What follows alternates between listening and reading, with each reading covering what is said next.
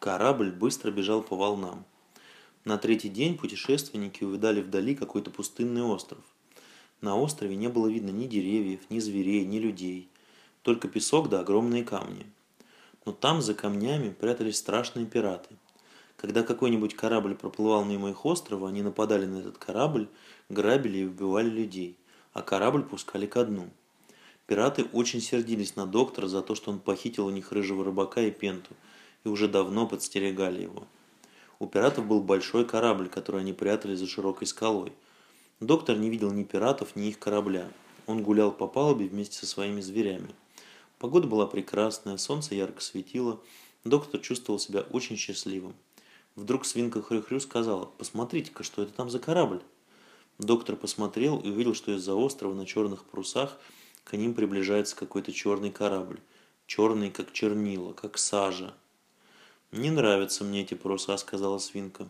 «Почему они не белые, а черные? Только на кораблях у пиратов бывают черные паруса». Хрю-Хрю угадала. Под черными парусами мчались злодеи и пираты. Они хотели догнать доктора Айболита и жестоко отомстить ему за то, что он похитил у них рыбака и пенту. «Скорее, скорее!» – закричал доктор. «Распустите все паруса!» Но пираты подплывали все ближе. «Они догоняют нас!» – кричала Кика. «Они близко! Я вижу их страшные лица! Какие у них злые глаза! Что нам делать? Куда бежать? Сейчас они накинутся на нас и бросят в море!»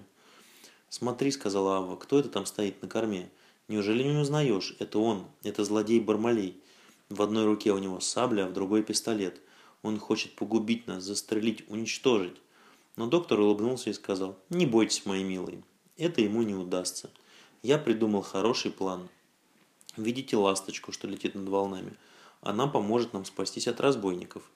И он закричал громким голосом. «На-за-се! На-за-се! Карачуй карабун!» На зверином языке это значит «Ласточка, ласточка, за нами гонятся пираты, они хотят нас убить и бросить в море». Ласточка спустилась к нему на корабль. «Слушай, ласточка, ты должна нам помочь», — сказал доктор.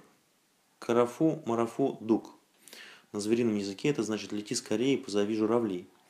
Ласточка улетела через минуту вернулась вместе с журавлями. «Здравствуй, доктор Айболит», — заключали журавли. «Не горюй, мы сейчас тебя выручим». Доктор привязал веревку к носу корабля, Журавли взялись за веревку и потянули корабль вперед. Журавлей было много, они мчались вперед очень быстро и тянули за собой корабль. Корабль летел как стрела. Доктор даже за шляпу схватился, чтобы шляпа не слетела в воду. Оглянулись звери, пиратское судно с черными парусами осталось далеко позади. «Спасибо вам, журавли», — сказал доктор, — «вы избавили нас от пиратов. Если бы не вы, лежать бы нам на всем, нам всем на дне моря».